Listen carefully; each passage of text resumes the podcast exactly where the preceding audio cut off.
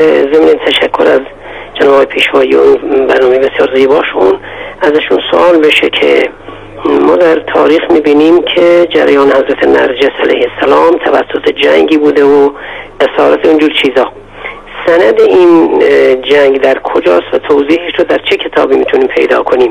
بسیار خوب، ما از این شنونده گرامی تشکر میکنیم و سوالشون کاملا واضح و گویا هست. جناب استاد پیشوایی سند کتابی خواستم. در جواب سوالشون عرض میکنم که راجع به مادر حضرت مهدی سلام علیه که مشهور شده نرجس خاتونه و در یکی از جنگ‌ها اسیر شده بوده و نهایتاً بعد از حوادثی منتقل شد به خانه امامت و افتخار همسری امام عسکری سلام علیه پیدا کرد. این در کتاب کمال الدین مرحوم صدوقه، کمال الدین یا اکمال الدین هر دو جور خونده میشه. در کمال الدین مرحوم صدوق با این آدرسی که من دارم، چون چاپ کتابا گاهی فرق میکنه نه، ولی با این منبعی که من دارم کمال الدین مرحوم صدوق جلد دو صفحه چهارصد و هفده و دلائل الإمامة تبری تبری شیعی، دلائل الإمامة تبری شیعی، بله نه اون تبری معروف، این یه تبری دیگه از بشی از دلائل الإمامة تبری شیعی صفحه دویست و شصت و سه و غیبت مرحوم شیخ طوسی. مرحوم شیخ طوسی کتابی داره به نام الغیبت راجع به غیبت حضرت مهدی سلام علیه صفحه صد و بیست و چهار. تأکید میکنم که اینجا قضیه اسیری این بانو که حالا عرض خواهم کرد که در اینجا به نام نرجس نقل نشده، به نام ملیکه نقل شده.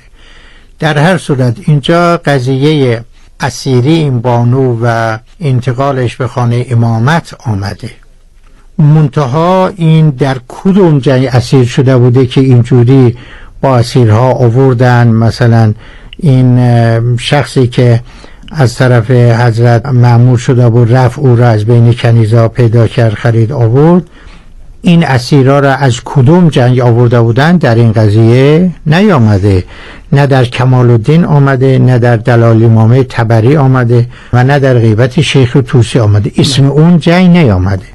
لکن ما از جای دیگه میدونیم، از تواریخ میدونیم که اون زمان که نیمه قرن سوم بوده، تولد حضرت مهدی سلام علیه را در دویست و پنجاه و پنج بگیریم میشه نیمه قرن سوم. بله. اون زمان مسلمان ها با رومیا می جنگیدن، جنگشون با رومیا بوده که مسیحی بودن و این جنگ متوالیان رخ میداد، هر چند سال یک بار رخ میداد. همینجور مسلمان ها با رومیا می جنگیدن تا اون که قسطنطنیه به دست مسلمان ها فتح شد و روم سقوط کرد در واقع در برابر مسلمان ها. بنابراین در اون سال ها متناوباً مسلمان ها با قیصر روم و با امپراتور روم می جنگیدن و در لابلای این قضیه هم هست که این مسیحی بوده، در اصل مسیحی بوده، پدر مادر هم مسیحی بوده، پس میخوره به رومیا.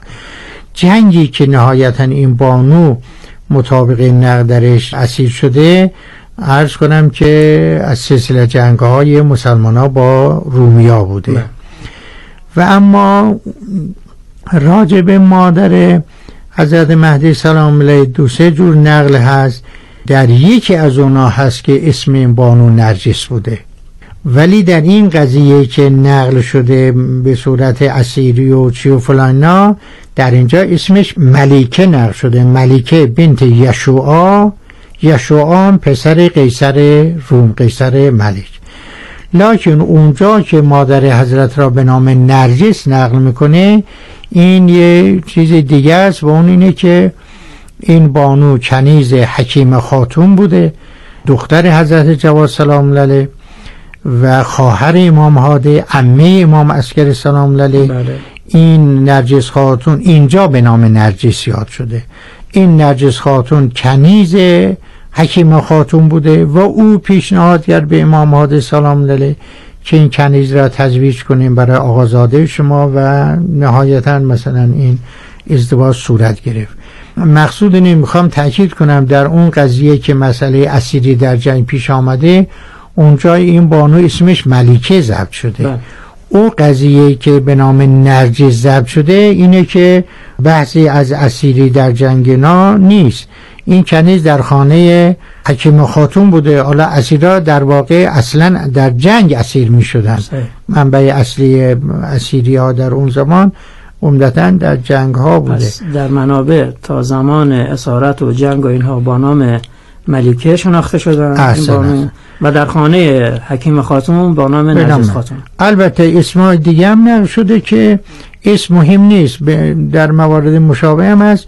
گاهی برای یک نفر چندین اسم چی میکردن، اسم اصلیش یکی بود، بقیه لقبش بود، بقیه صفتش بود. این بس. مشکلی نداره.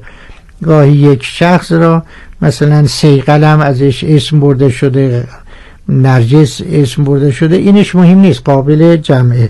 مقصود اینه که خواستم توجه بدم که اون نقلی که به نام نرجس یاد شده اسمی از اسیر در جنگ اینها نیست. اونجا که اسم جنگی به نام ملیکه انتخاب شده و ایشون سوال کننده گرام بیشتر گویا نظرش این بود که در کدام جنگ بوده، که عرض کردم جنبندی حوادث و مطالعه اون زمان نشون میده که جنگ با رومیای مسیحی بوده.